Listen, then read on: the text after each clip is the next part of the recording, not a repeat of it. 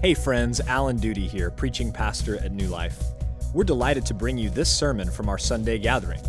For more information or to support our ministry, visit us online at newlifecs.net. Thank you and enjoy the following message.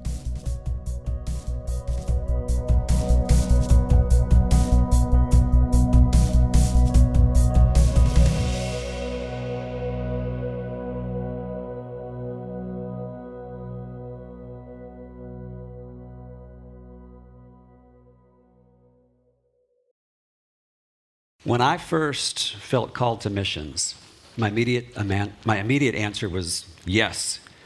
But then it dawned on me that the only place that God actually ever sent missionaries was Africa, right? And it scared me to death. And after that, I didn't want to hear about it, talk about it, think about it, and tried to think of anything else in the world to do but that. But I never forgot about it. And I couldn't forget about it. God never let go of me. And um, I'm glad. So we contacted the IMB. This was in 1991, FMB back then, and started the process, right? We quit our jobs in Corpus Christi, Texas, headed to Kazakhstan in 1991, a place we'd never heard of at that time. It was still the USSR. Gorbachev was in power, but not for long. The first workers had just been placed there only a few months before we arrived. When we asked folks at the board, the IMB, what should we take? What should we expect? They had no answers. We, they told us, take everything you think you might need. Assume you're going on a two year camping trip and take everything you think you might need. So we're glad that we did take, you know, things like toilet paper and whatnot. So we didn't see that there. We'd been married one year, um, and we got to see and do and be a part of some amazing things, which are stories for another time as well as some pretty wild, scary, and crazy things. More stories for another time. But we got to see God's hand at work and be a part of what He was doing to make His name great among an unreached, unengaged people group. There were only five known Kazakh believers uh, at that time. Now there are thousands of Kazakh believers and hundreds of churches, and they're sending out missionaries to cross cultural places. It's very exciting. When we first went out, we didn't know what we were doing. We didn't know where we were going. We didn't know what it was going to be like. We didn't know what we were stepping into. We didn't know what to expect. We didn't know the language. We didn't know how that first crazy and wild time in Kazakhstan was going to change the course of our lives. There were a lot of things we didn't know, but there were some things that we did. That God was good, that He could be trusted, that He would provide our needs, that Jesus was worthy, that the gospel was good news and there were people who hadn't heard. We'd heard the Great Commission um, from Matthew and thought we knew what it meant. But I don't think we really understood what it was going to cost, where it would take us, what we'd encounter, what it would be like to stay or have to leave uh, time, time and time again. Stories for another time also. When we got kicked out of our first country, a place where we thought we were going to be there forever, I really got thrown for a loop. Why did this happen? What did we do wrong? We were flooded with frustrations or feelings of failure and despair, and I began to obsess with the Great Commission. Why were we here? What were we doing? What's it all about anyway, and what's the criteria of our success and failure? So, I'd like to share some of the things that have been helpful to me and us uh, understand some of these questions better. So, like an investigative, investigative reporter, you know, digging into God's word to uh, find out what He tells us and derive our principles and methodologies from Scripture, and then you can proceed forward in confidence and by, by, by faith. So, questions like who, what, where, when, why, and how. See how they relate to the Great Commission and what we can learn along the way. So, the Great Commission, you've heard it probably a lot go, therefore, and make disciples of all nations baptizing them in the name of the Father and of the Son and of the Holy Spirit, teaching them to obey all that I've commanded you, and I'll be with you until the very end of the age. So, who is the initiator of this and who's it for, right? For God so loved the world that he gave his only Son, that whoever believes in him should not perish but have everlasting or eternal life. And very rarely will anyone die for a righteous man, though for a good man someone might possibly dare to die. But God demonstrates his own love for us in this. While we were still sinners, Christ died for us. So Christ is the initiator, the pursuer. He loved us first, 1 John 4:10. And he didn't just love us, he loved us to death. This is how we know what love is. Jesus laid down his life for us. 1 John 3 1 John 3:16. But looking just at Jesus' first words when he started his ministry and his last words, what's the connection? So in Matthew uh, 4:17, the first words, like if you have one of those Bibles where the has the red letter edition, the first letters in red. Repent, for the kingdom of heaven is at hand, Matthew 4:17. So he's telling people, stop going the direction you're going. Turn around and follow me. Matthew 4:19. So be my disciple. So Jesus started his ministry addressing the problem of sin. Our sins have separated us from God. Only way to remedy this is through a personal relationship with Jesus. Only his blood is good enough to cover our sins and make us acceptable to God. It's his righteousness that, that clothes us. And how do we know that? That we need that.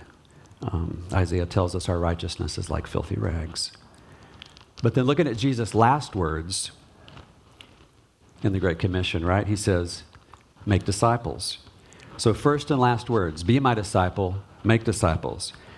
And it's like everything in between Matthew 4:17 and Matthew 28 where he tells them to make disciples is like a display of what it means, what it's going to look like to be and make disciples of others.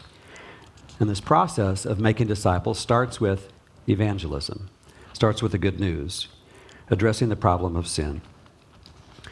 The Great Commission could also be broken down into three categories message, messenger, and means, with the message being the cross and Christ, his commandments, his love, his life, and the authority there is the gospel itself. We see that in 1 Peter, 2 Corinthians. And all is Christ's authority. All authority has been given to me, he says. Messenger is us, our life, as we go about whatever we do, wherever we go. Um, and our authority is coming from Christ, right? And our relationship with Him. So if we're in Christ, we're new creations, and His grace is sufficient for us. Jesus says, when you stand before earthly th- authorities, don't worry what to say, I am with you. The means, the God prescribed means or vehicle or mechanism for making disciples is the church. That's the context in which, in which that happens. And the authority is coming from the commission given to the church. So the good news is, is to declare his glory, and our, that's our goal, is to share this good news. The good news is about him, how amazing, awesome, and glorious he is and what he's done. It's from him. It wasn't our idea, it was his. And the good news is for him, to the praise of his glorious grace. So any good news we share includes who he is and what he's done. But the good news is bad news about us. We're not okay or neutral, but sinful, Romans 3. And in our pride, we never see ourselves as bad off as God sees us. So people need to know and understand that they're lost, that they've broken the law. And our power is in the unique message, the gospel. Our method is clearly communicating this message as widely as possible by faithfully sharing and calling for repentance and belief as the only saving responses. And if you're not yet a follower or disciple of Jesus, the command to you is repent and follow him, for the kingdom of heaven is at hand. So, what? What are we talking about? What's going to happen here, and what are we looking at? A great multitude from every nation. Revelation 7 9 and 10. After this I looked, and behold, a great multitude that no one could number, from every nation, from all tribes and peoples and languages, standing before the throne and before the Lamb, clothed in white robes with palm branches in their hands, crying out with a loud voice. Salvation belongs to our God, who sits on the throne, and to the Lamb. And all the angels were standing around the throne, and around the elders and the four living creatures. They fell on their faces before the throne and worshiped God, saying, Amen. Blessing and glory and wisdom and thanksgiving and honor and power and might to our God forever and ever. Amen. So in Revelation, we're given this fantastic image of angels, heavenly creatures, and people from every tongue, tribe, and nation, all focused on the worship of the exalted King. God is on his throne. All attention, adoration, and glory are poured out on the one who alone is worthy. And the Lamb who was slain is vindicated and victorious. So, this heart for all nations um, is and should be from the start intentionally distilled into the DNA of churches, not something tacked on later as an afterthought. Imagine what it would be like if every church on planet Earth right now had a heart and vision for the nations and acted on it. So, where?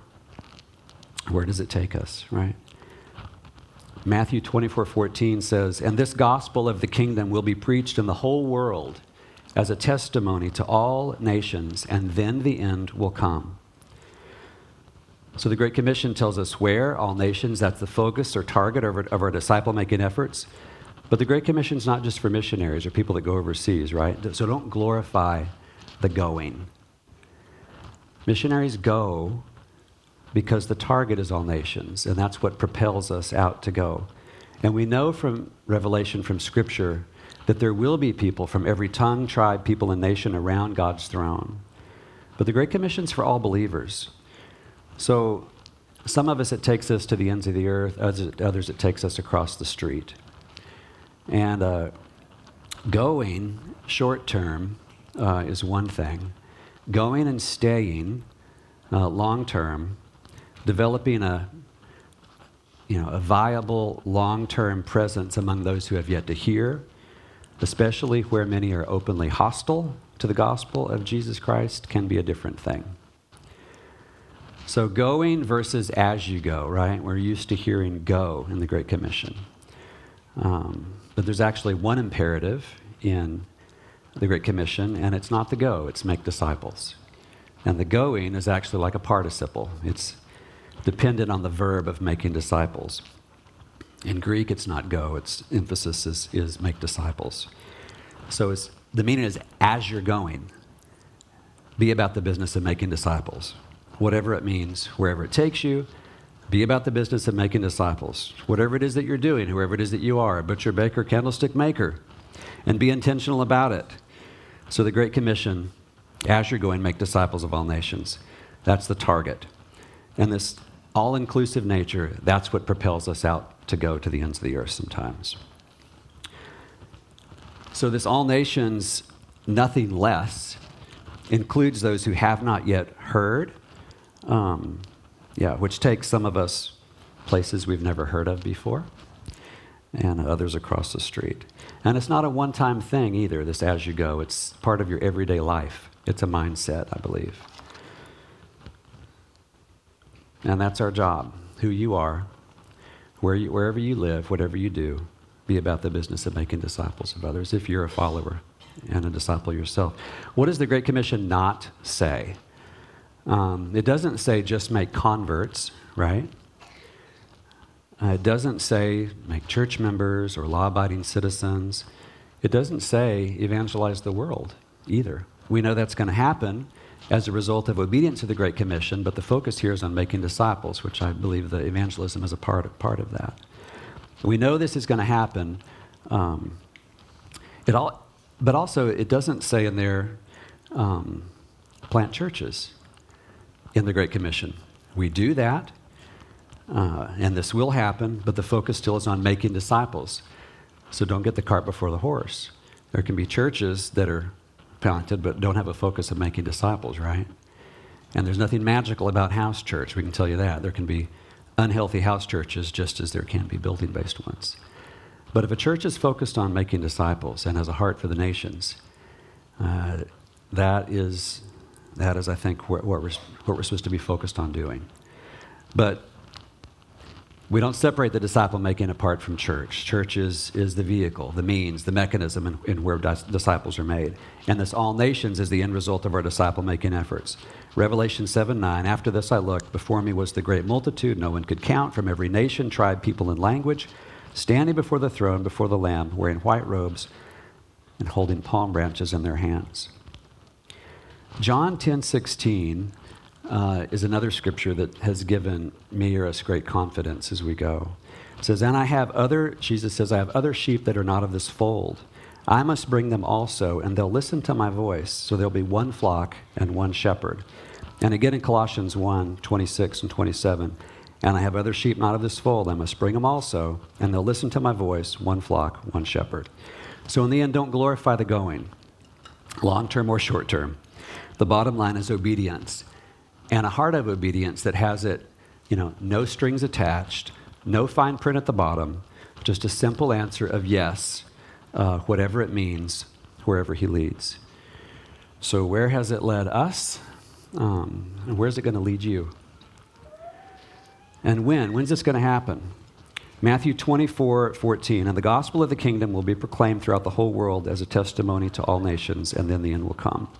So God has a plan uh, set from the foundation of the earth that includes drawing all nations to himself.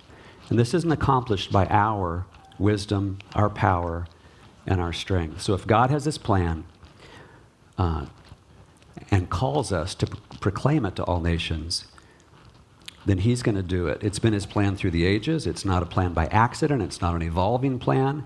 It's part of his eternal plan. And he is sovereign over all, and he will bring it to pass. That gives us confidence in going and going out. Scriptures are full of references to the coming Messiah and to the plan of God to draw all nations to himself.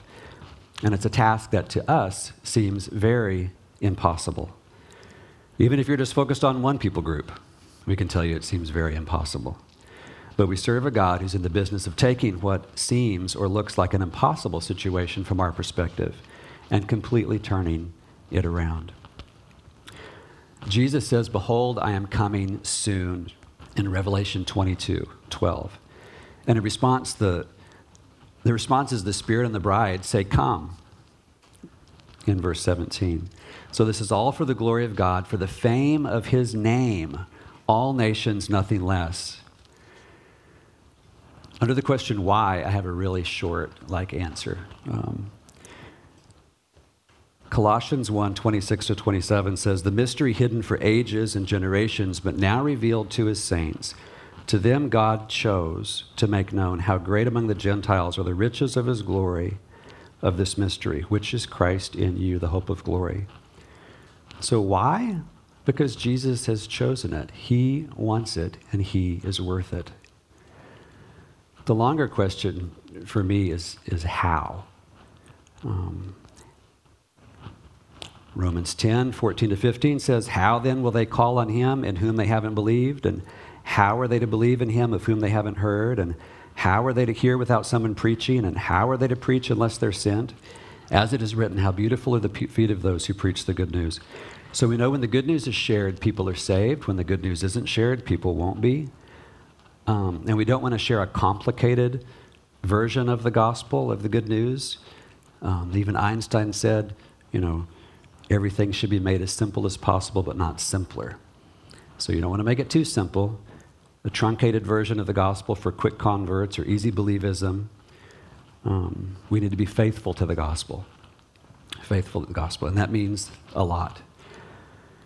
I think it at least means being obedient in intentional, clear, and broad proclamation of the gospel to all people in his power with integrity, boldness, and perseverance.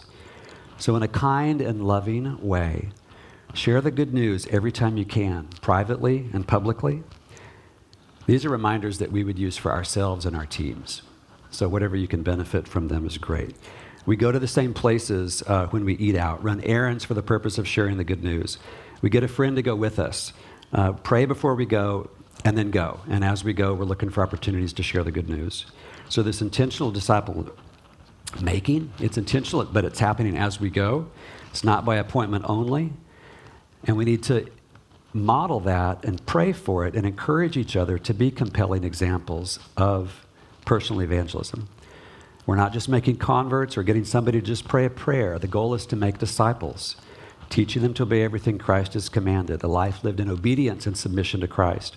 And some may come over time via a process and some immediately in a time of crisis. but the gospel must always be presented and people encouraged to respond to God. We do this by faith and in confidence, knowing the Holy Spirit is with us always, every step of the way. And we want to be biblicus, not biblicists, not pragmatists. We're filtering everything, every method that comes our way, every latest, greatest, you know, whatever, through God's word and not the reverse. Um, deriving our principles and methodologies from Scripture and then proceeding forward in confidence and by faith. And we pray that we would have the same for us and for, for y'all here, that we would have the same spirit led boldness of the first century believers who, through suffering and faith in the face of death, took every opportunity to tell of their crucified and risen Lord. Bill Bright says successful evangelism is sharing the gospel in the power of the Holy Spirit and leaving the results of God. So praise the Lord that Jesus is the Lord of the harvest and he will build his church. And disciples that make disciples that make disciples are the product of a healthy church. Um, these disciples reproduce themselves that way. It's like the bricks of the church, and Jesus is the cornerstone, and He's building His church, He says, and the gates of hell will not prevail against it. So, how do we make disciples? Be a disciple is first part of it. How did the disciples do it? What did it mean for them to be His disciples? What did it cost? And what's it going to cost us? The disciples walked with God, following Him wherever He led. So, looking back to the Great Commission for our like disciple making instructions or blueprint, right? Making disciples includes telling people about Jesus. We know that faith comes from hearing the message. Romans 10 17, faith comes from hearing and hearing through the word of Christ. Romans 10 9, if you confess with your mouth Jesus is Lord and believe in your heart that God raised him from the dead, you'll be saved. So people need to hear that, repent and follow Jesus, but it doesn't stop there. It starts there, but it's the first step with the goal of making disciples, teaching them to obey all Christ has commanded in the context of a healthy, biblical, reproducing church with a heart for the nations from the start. So it's not just a knowledge based uh, transfer, like a knowledge dump. Like if you it doesn't say teach them everything Christ has commanded. If you could just do that, you'd be done. It's teach them to obey, which is a totally different story. And it all happens in the context of churches. Um, it goes on to talk about baptizing them in the name, not names, of the Father, Son, and the Holy Spirit. God is one, not three. And I've had a lot of conversations with my Muslim friends over the years with, about that. Baptism, one of the first steps of faith in a life lived uh, by faith. And it's a testimony to the world that you're a follower of Jesus, and it's, and it's symbolic of Jesus' death, burial, and resurrection and new life in Christ. That's a hurdle for some people groups that we've worked with, the idea of baptism, uh, because of history that forced conversion, um, 1552, Ivan the Terrible, forced conversion to Christianity, and baptism is a bad word to them. So when they're translating the Tatar Bible, they couldn't transfer, translate directly the word baptism. They had to describe the process. So, and teaching them, teaching them what? To obey all that Christ has commanded. So, how do you do this? You spend time with them, like Jesus did. Nothing beats deliberate time together in the process of making disciples.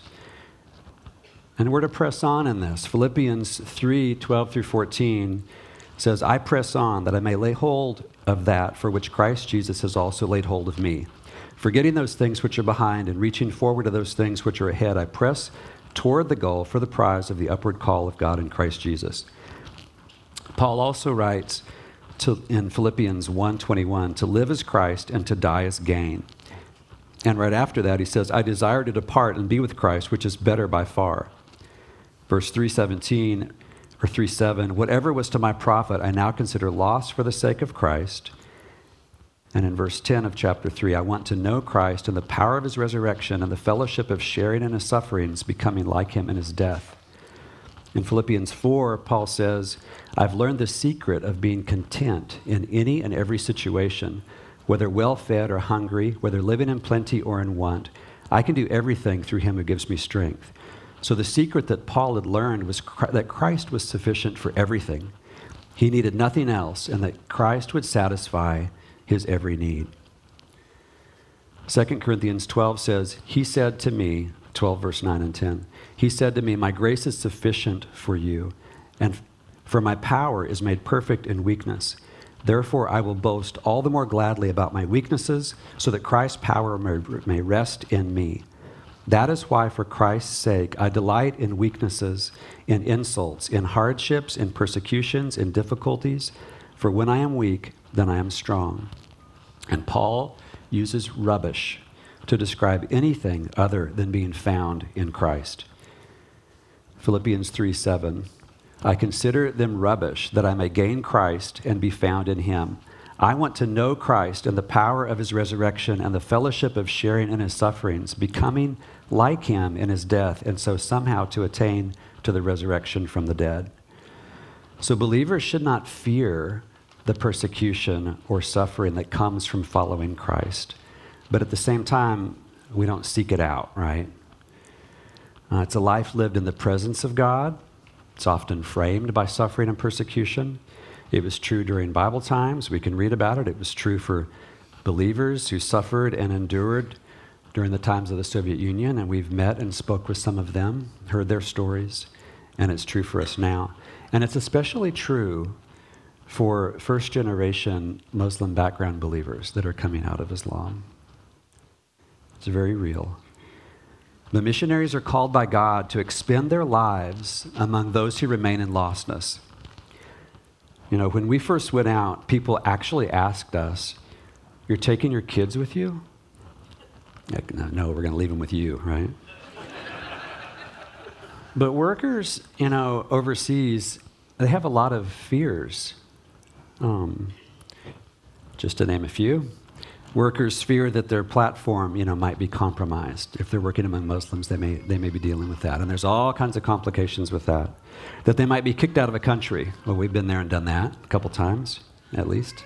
That they might lose their work permit or visa. They fear that their children might have to move with them to another country and have a hard time adjusting. We've had that a few times. They fear that they might be uprooted from their schools and friends they dread the thought of having to learn another language. We're on like our sixth now. And fear that the fruit of their ministry will be targeted, that believers might be persecuted, fired from their jobs, divorced from their families, and beaten. And more, right? Elisabeth Elliot, which I like to read her stuff, right? She says, If my life is surrendered to God, all is well. Let me not grab it back as though it were in peril in God's hand, but would be safer in mine.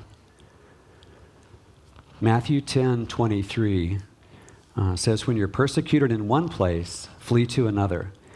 I tell you the truth, you will not finish going through the cities of Israel before the Son of Man comes.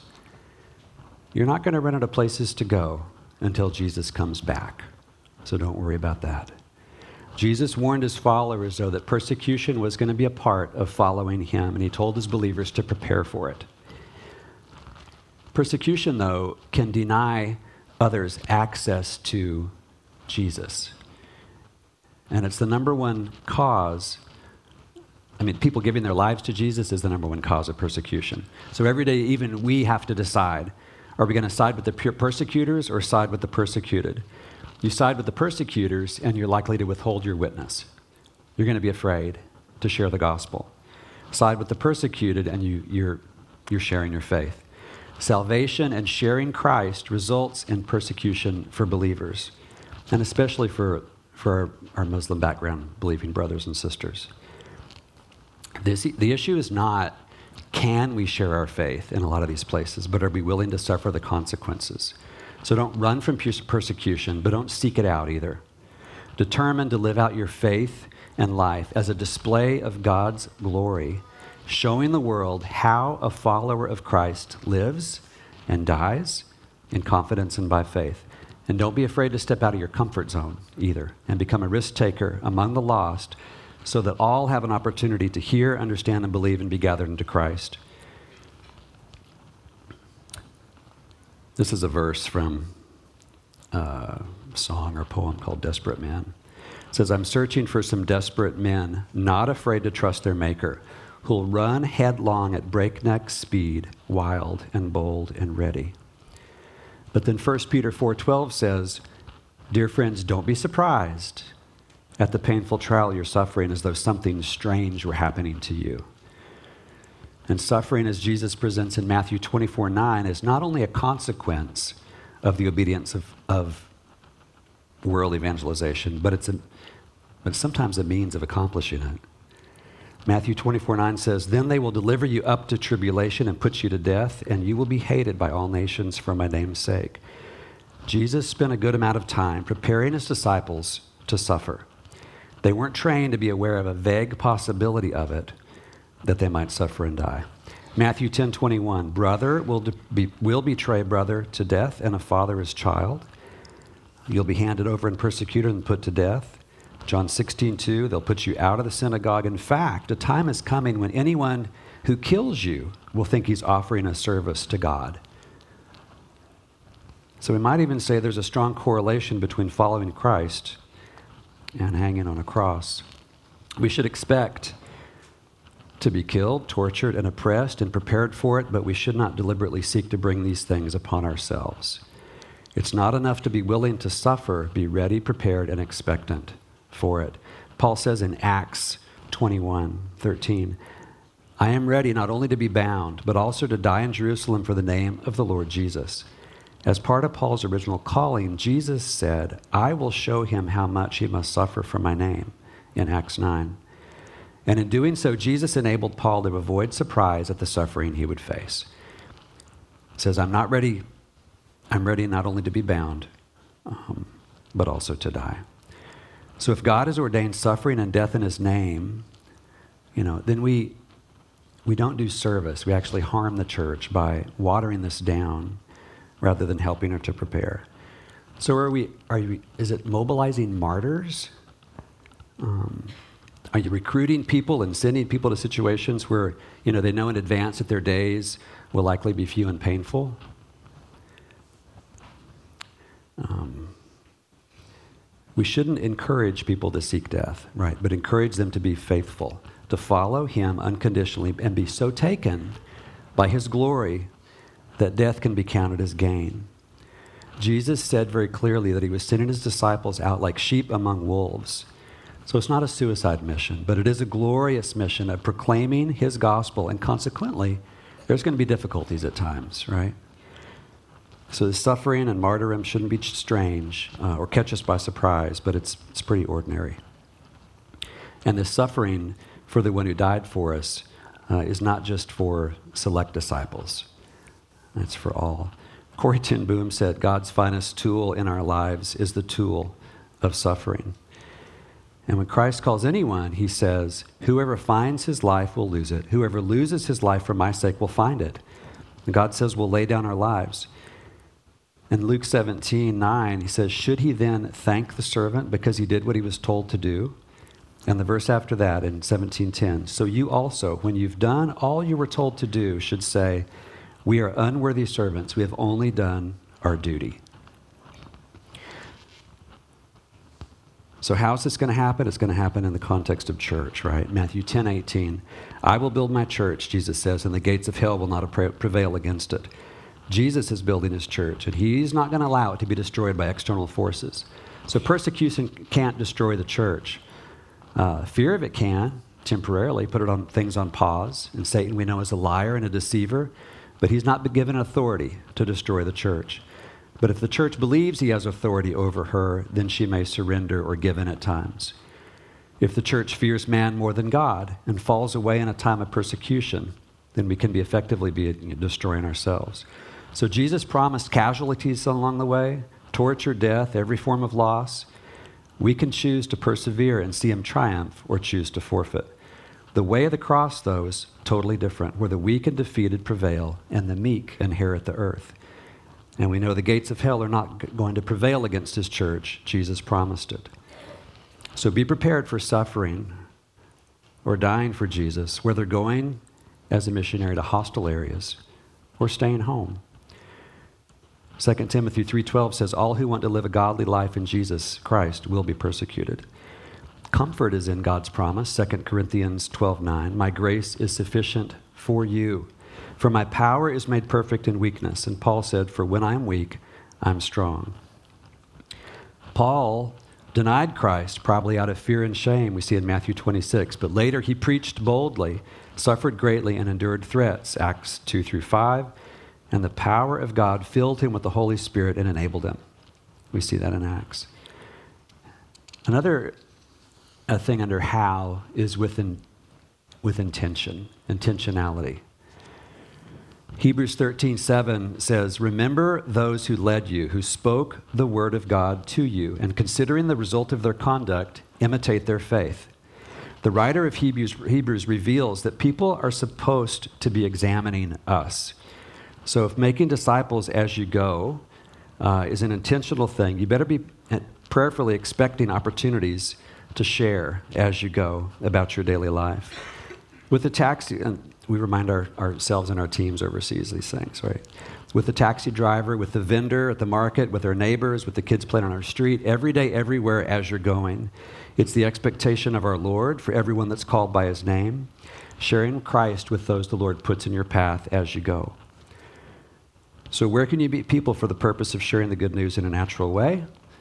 Well, one thing we do is we go to the same places over and over again, whether it's uh, you know to buy our food or to get a haircut or things like that, and that repeated exposure often lends itself to, to that. Go to the gym, clubs or organizations where you can do it. Another thing is the mindset about hospitality, um, not just you know be hospitable, but actually pursue hospitality, and that's a great environment for the um, using for the process of making disciples and our lives, think about it, are on display. So Christianity is like life in a fishbowl, and you're the fish.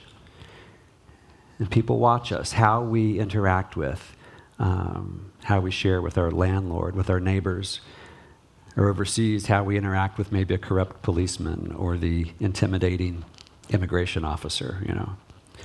And they watch our marriages, how we treat our wives as husbands, how we treat our kids, how we interact as families especially our Muslim friends. They look at that long and hard. So, as followers of Jesus, you know, we're witnessing daily in loving, relational, culturally appropriate ways with those that we meet in our everyday lives. Another how is confidently. 1 Thessalonians 1 through 4 through 6 says, For we know, brothers, loved by God, that He has chosen you because our gospel came to you not only in word, but also in power and in the Holy Spirit and with full conviction.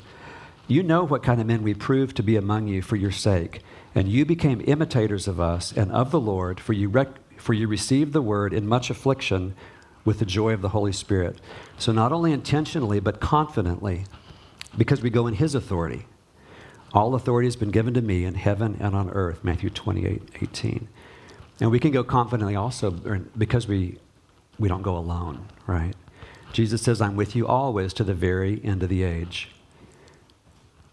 And prayerfully, we want to go prayerfully. Colossians 4 uh, 2 through 6 says, Devote yourselves to prayer, being watchful and thankful, and pray for us too, that God may open a door for our message, so that we may proclaim the mystery of Christ, for which I'm in chains Pray that I may proclaim it clearly as I should. Be wise in the way you act toward outsiders. Make the most of every opportunity. Let your conversation always be full of grace, seasoned with salt, so that you may know how to answer everyone. This is a big deal to us. And Christine and I are very thankful to you guys for praying for us. That gives us confidence as we go out and send texts and say, We're on our way to the village to see Aslan and Elsa or whatever. And, and people write back or heart it and say, We're praying for you. We got your back. It's a big deal. And so we would often pray as a team, you know, the idea of taking our principles, methodologies from Scripture. Paul prayed for opportunities, didn't he? For open doors. He prayed that himself, and he solicited prayer from others on his behalf.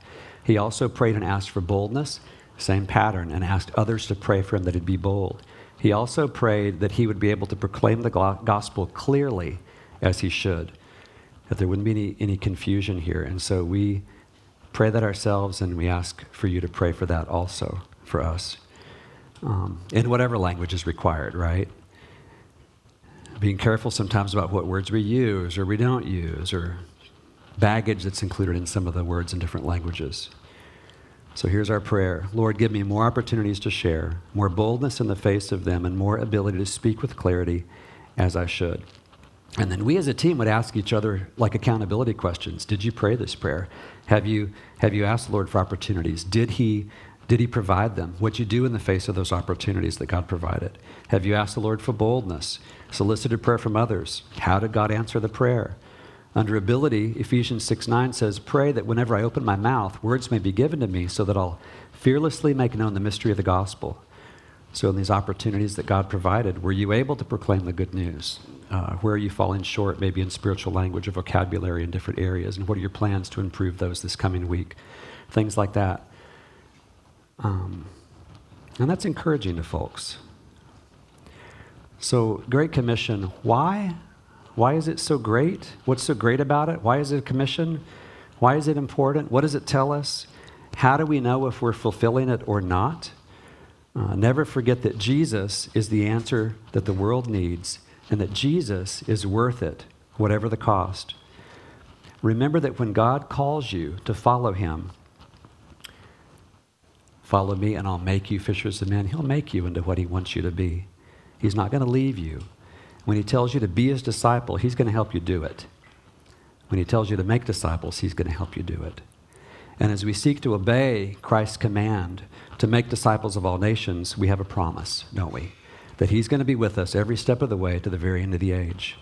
So you don't go by yourself. He equips you, he gives you what you need for the task, and he's the one sending you to the place that he wants you to go. In fact, he's already there and he's at work, which is another thing that gives us confidence. So it's up to us to trust Him, to obey Him, uh, no matter what the cost, whatever it leads, whatever it means. So our task is to be faithful, faithful to the gospel, so broadly, share the gospel, live it out, establish and nurture healthy churches, make disciples in and through churches, avoid unhealthy or unhelpful practices, and pray. So, what's the criteria of our success and failure at the end of the day when you put your head on your pillow at night? It's got to be faithfulness and it's got to be obedience to Him. Jesus is the Lord of the harvest, He's the one building the church. We just get to be a part of what He's doing to make His name great among the nations. So, success and effectiveness is this obedience to God, faithfulness, and not measured by sometimes man made standards. Missionary Amy Carmichael spent 56 years in India worshiping Jesus with the gift of her life. And among her many writings, she recorded this prayer Make me thy fuel. Give me the love that leads the way, the faith that nothing can dismay, the hope no disappointments tire, the passion that will burn like fire. Let me not sink to be a clod. Make me thy fuel, flame of God. So whether you're going, giving, sending or staying, do it in obedience, in confidence and by faith, and all for the glory of God. Father, thank you uh, for this church. Thank you for their heart for the nations. Pray that they would be a display of your glory. Pray that for them and for us, you'd keep establishing the work of our hands for us, Father, using us as you see fit in the making great of your nation, making great of your name among the nations, whatever it means, wherever you lead. In Jesus' name, amen. Thank you for listening to the sermon audio from New Life Baptist Church in College Station, Texas. For more information or to support our ministry, visit us online at newlifecs.net.